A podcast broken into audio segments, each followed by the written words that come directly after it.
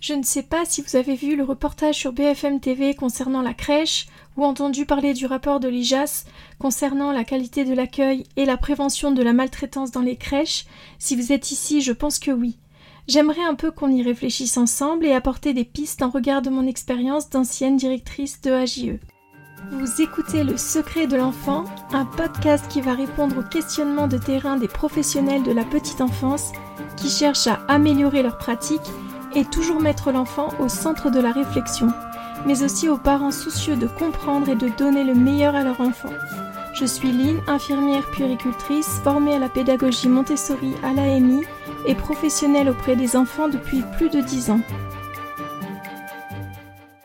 Par lettre du vingt-cinq juillet deux mille vingt-deux, le ministère des Solidarités, de l'Autonomie et des Personnes handicapées a confié à l'inspecteur général des Affaires sociales, l'I G A S, une mission d'évaluation des processus et des mesures mises en œuvre afin de garantir la sécurité et la bientraitance des enfants accueillis en établissement d'accueil du jeune enfant. Déjà, il faut savoir que l'enquête a été faite uniquement euh, sur les crèches collectives et n'a pas pris en compte les crèches familiales et les jardins d'enfants. Euh, ils se sont concentrés sur la détermination des facteurs de qualité et les risques de dérive.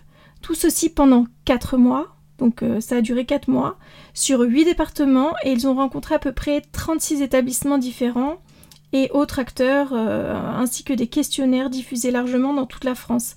Alors, quels sont les constats dans ce rapport ?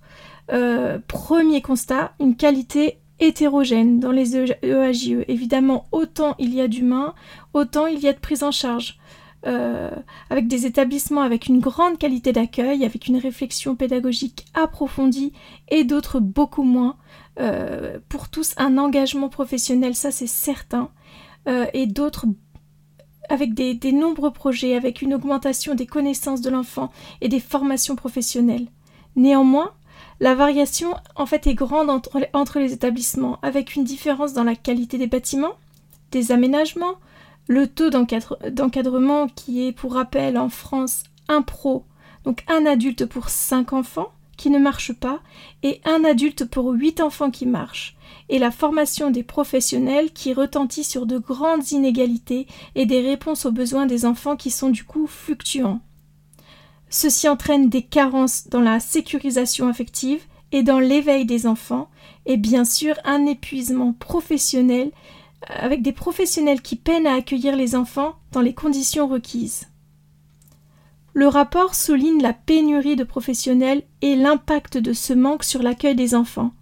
On rappelle le faible niveau de rémunération, hein, euh, faut dire ce qui est, euh, la qualité de vie au travail avec des horaires d'ouverture euh, qui peuvent être quand même à partir de six heures du matin, donc euh, sur, sur ma, ma précédente structure dans laquelle j'étais directrice, euh, l'amplitude horaire était entre six heures et vingt heures. Et donc la fermeture qui peut aller jusqu'à vingt heures. Euh, donc euh, pour, dans la semaine, ça fait soit des, des, des parents qui partent tôt, qui partent tard. Euh, c'est, c'est vraiment très très fatigant. Et cette, cette impression pour l'équipe de ne pas faire du travail de qualité en fait, par manque de temps, euh, de personnel. Et tout ça, ça entraîne un abandon du métier. Le terrain est, est très difficile. La maltraitance constatée est la même que dans les établissements d'accueil des personnes vulnérables. C'est-à-dire le non-respect du rythme, la dévalorisation, l'humiliation, le forçage, la violence verbale et physique. En fait, on idéalise ce travail et une fois qu'on y est, la réalité du terrain, la pénibilité quotidienne, euh, parfois une défaillance de l'encadrement, entraînent ces difficultés. Je pense que tant qu'on n'a pas travaillé en fait auprès des enfants toute la journée, on comprend difficilement les contraintes euh, de ce travail et comment y pallier. Donc après, c'est assez facile de juger les personnes, mais tant qu'on n'est pas, tant qu'on n'est pas passé dans cette situation, euh, vraiment, ça ne sert à rien de juger. Euh, donc il y a tellement à dire. Euh, ce travail n'a rien de facile et les gens qu'ils choisissent comme métier le font sincèrement et ils ont besoin d'être soutenus au quotidien. Euh, vraiment, je reviens sur le taux d'encadrement qui est ridicule. Euh, Un, vous vous rendez compte, un adulte pour cinq enfants, qui, qui, cinq bébés, un adulte avec cinq bébés. Comment voulez-vous, comment voulez-vous qu'on soit capable, qu'un adulte soit capable de répondre aux besoins de cinq bébés?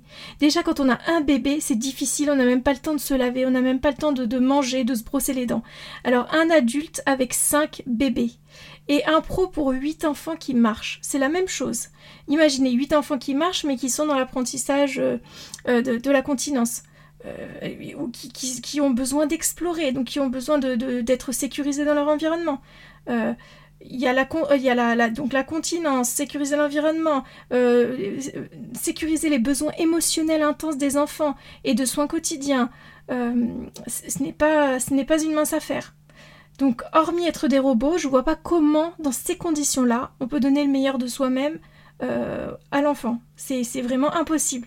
On peut penser ça uniquement quand on est dans un bureau et euh, qu'on, qu'on, qu'on parle des bonnes pratiques et qu'on donne des directives. Mais personnellement, je, je ne pense pas qu'on puisse donner euh, des bonnes pratiques et des bonnes directives sans avoir euh, euh, fait le, l'expérience du terrain. C'est impossible puisqu'on ne connaît pas les difficultés, on ne connaît pas euh, comment, euh, qu'est-ce qui se passe dans la réalité. Donc, si on ne connaît pas ce qui se passe dans la réalité, c'est, c'est vraiment compliqué euh, de donner des directives, en fait, aux gens. Euh, personnellement, moi, je, je vois plusieurs axes de réflexion, euh, de mon point de vue et de mon expérience, dont deux majeurs. Le premier, la professionnalisation des pros de l'enfance. Euh, j'entends par professionnalisation la capacité de se décentrer de sa propre histoire, son propre vécu avec ses parents, ses enfants, pour agir en tant que professionnel, qui a développé un savoir sur l'enfant et qui, malgré les réactions euh, qu'elles auraient par exemple naturellement auprès de leur famille, réagissent différemment au sein de la structure en tant que garant du projet pédagogique de cette dernière. Et ça, c'est central. Combien de personnes de mon équipe euh, a eu des comportements extrêmement familiers et éloignés du projet pédagogique, en le justifiant en disant « si j'avais fait ça à son âge euh, » ou « je tolérerais pas ça de mon enfant ». Mais en fait, ce ne sont pas nos enfants. Et ce ne sont pas nos enfants, ce n'est pas notre famille, nous sommes des professionnels. Ces enfants-là sont en situation de vulnérabilité avec des adultes qui ne font pas partie de leur famille et on ne peut pas agir ainsi. On se doit d'agir en tant que professionnels et avec bienveillance. Et ça, c'est à l'équipe encadrante d'accompagner ces professionnels-là et de les aider à prendre ce recul-là.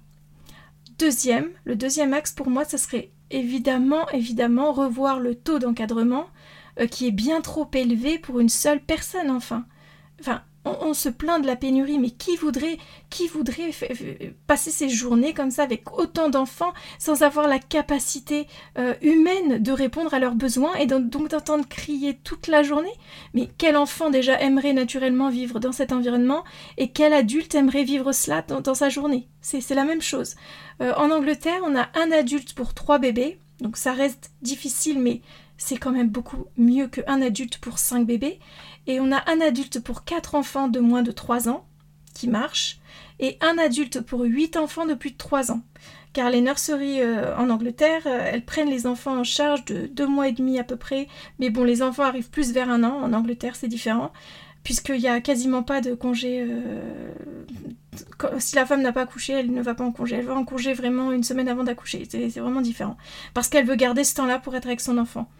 Et euh, c'est jusqu'à à peu près cinq ans. Il y a des enfants qui quittent la nurserie euh, qui ont quatre ans et demi, cinq ans. Euh, p- puisque l'école commence à cinq ans.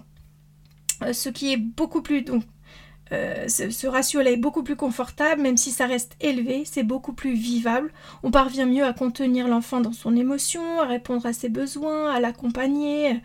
Euh, je pense qu'il est vraiment, je le rappelle, très important d'avoir été sur le terrain pour comprendre ce qu'il s'y passe. Euh, être dans un bureau et penser l'enfant, c'est pas vivre l'enfant. C'est vraiment pas pareil. On, on ne peut pas trouver une bonne solution adéquate pour les enfants, pour les familles, pour les professionnels, sans avoir eu l'expérience de cela.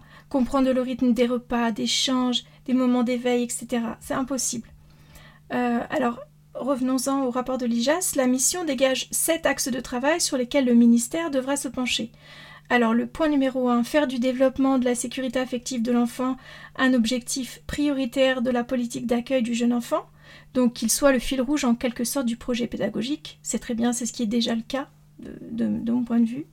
Euh, deuxième point, inscrire dans, des, euh, dans les objectifs de la branche famille une trajectoire vers des standards de qualité euh, distincts des standards euh, et de sécurité, euh, peut-être plus de contrôle et de cadre de la part de l'État, notamment sur les crèches privées, euh, ce qui serait vraiment, euh, vraiment bien et, et vraiment euh, normal pour moi qui suis euh, en ce moment en Angleterre, puisque qu'il le vit, il y a énormément de contrôle de la part de l'État. Euh, qui s'appelle Lovestead, et euh, je peux vous dire que euh, on fait très très attention parce qu'on ne sait pas quand on va être euh, euh, quand on va être visité, et euh, on a vraiment intérêt d'être vraiment dans les euh, dans les guidelines de, de l'environnement de, de, de l'État en fait.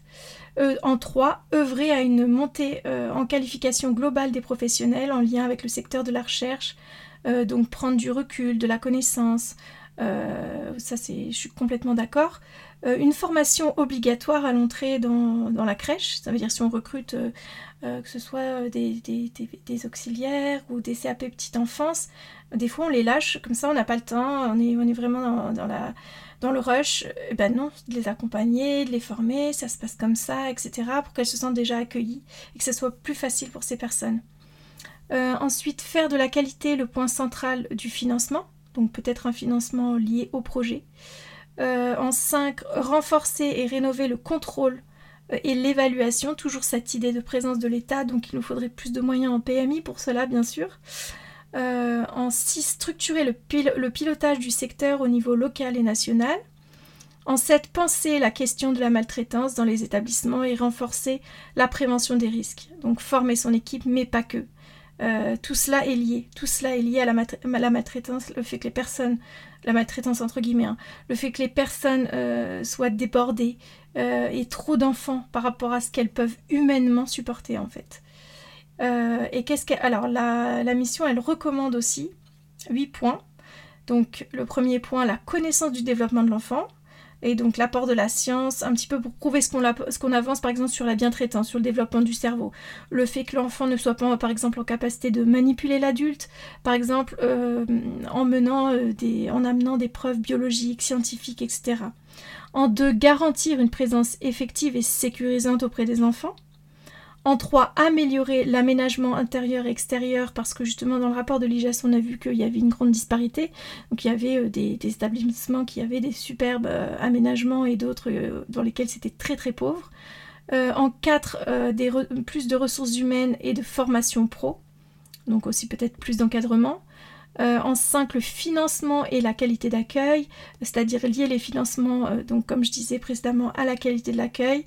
En six, un circuit d'alerte en cas de mauvaise prise en charge. Donc peut-être, je ne sais pas, le, la formation de, d'un, d'un numéro vert à appeler ou un référent dans la ville. Il pourrait y avoir un référent crèche, euh, un référent euh, ASMAT ou, à qui, ou une équipe à laquelle on peut parler euh, en, en cas de problème.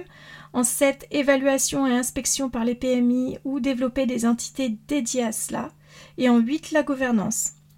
Euh, récemment, on a eu euh, une annonce euh, d'Elisabeth Borne euh, concernant des changements donc, pour les micro-crèches, avec une obligation de deux professionnels dès l'ouverture, parce que juste à, jusqu'à présent, en fait, on ouvrait la, la micro-crèche avec une seule pro, et euh, on appelait la deuxième pro, euh, il fallait attendre qu'il y ait quatre enfants.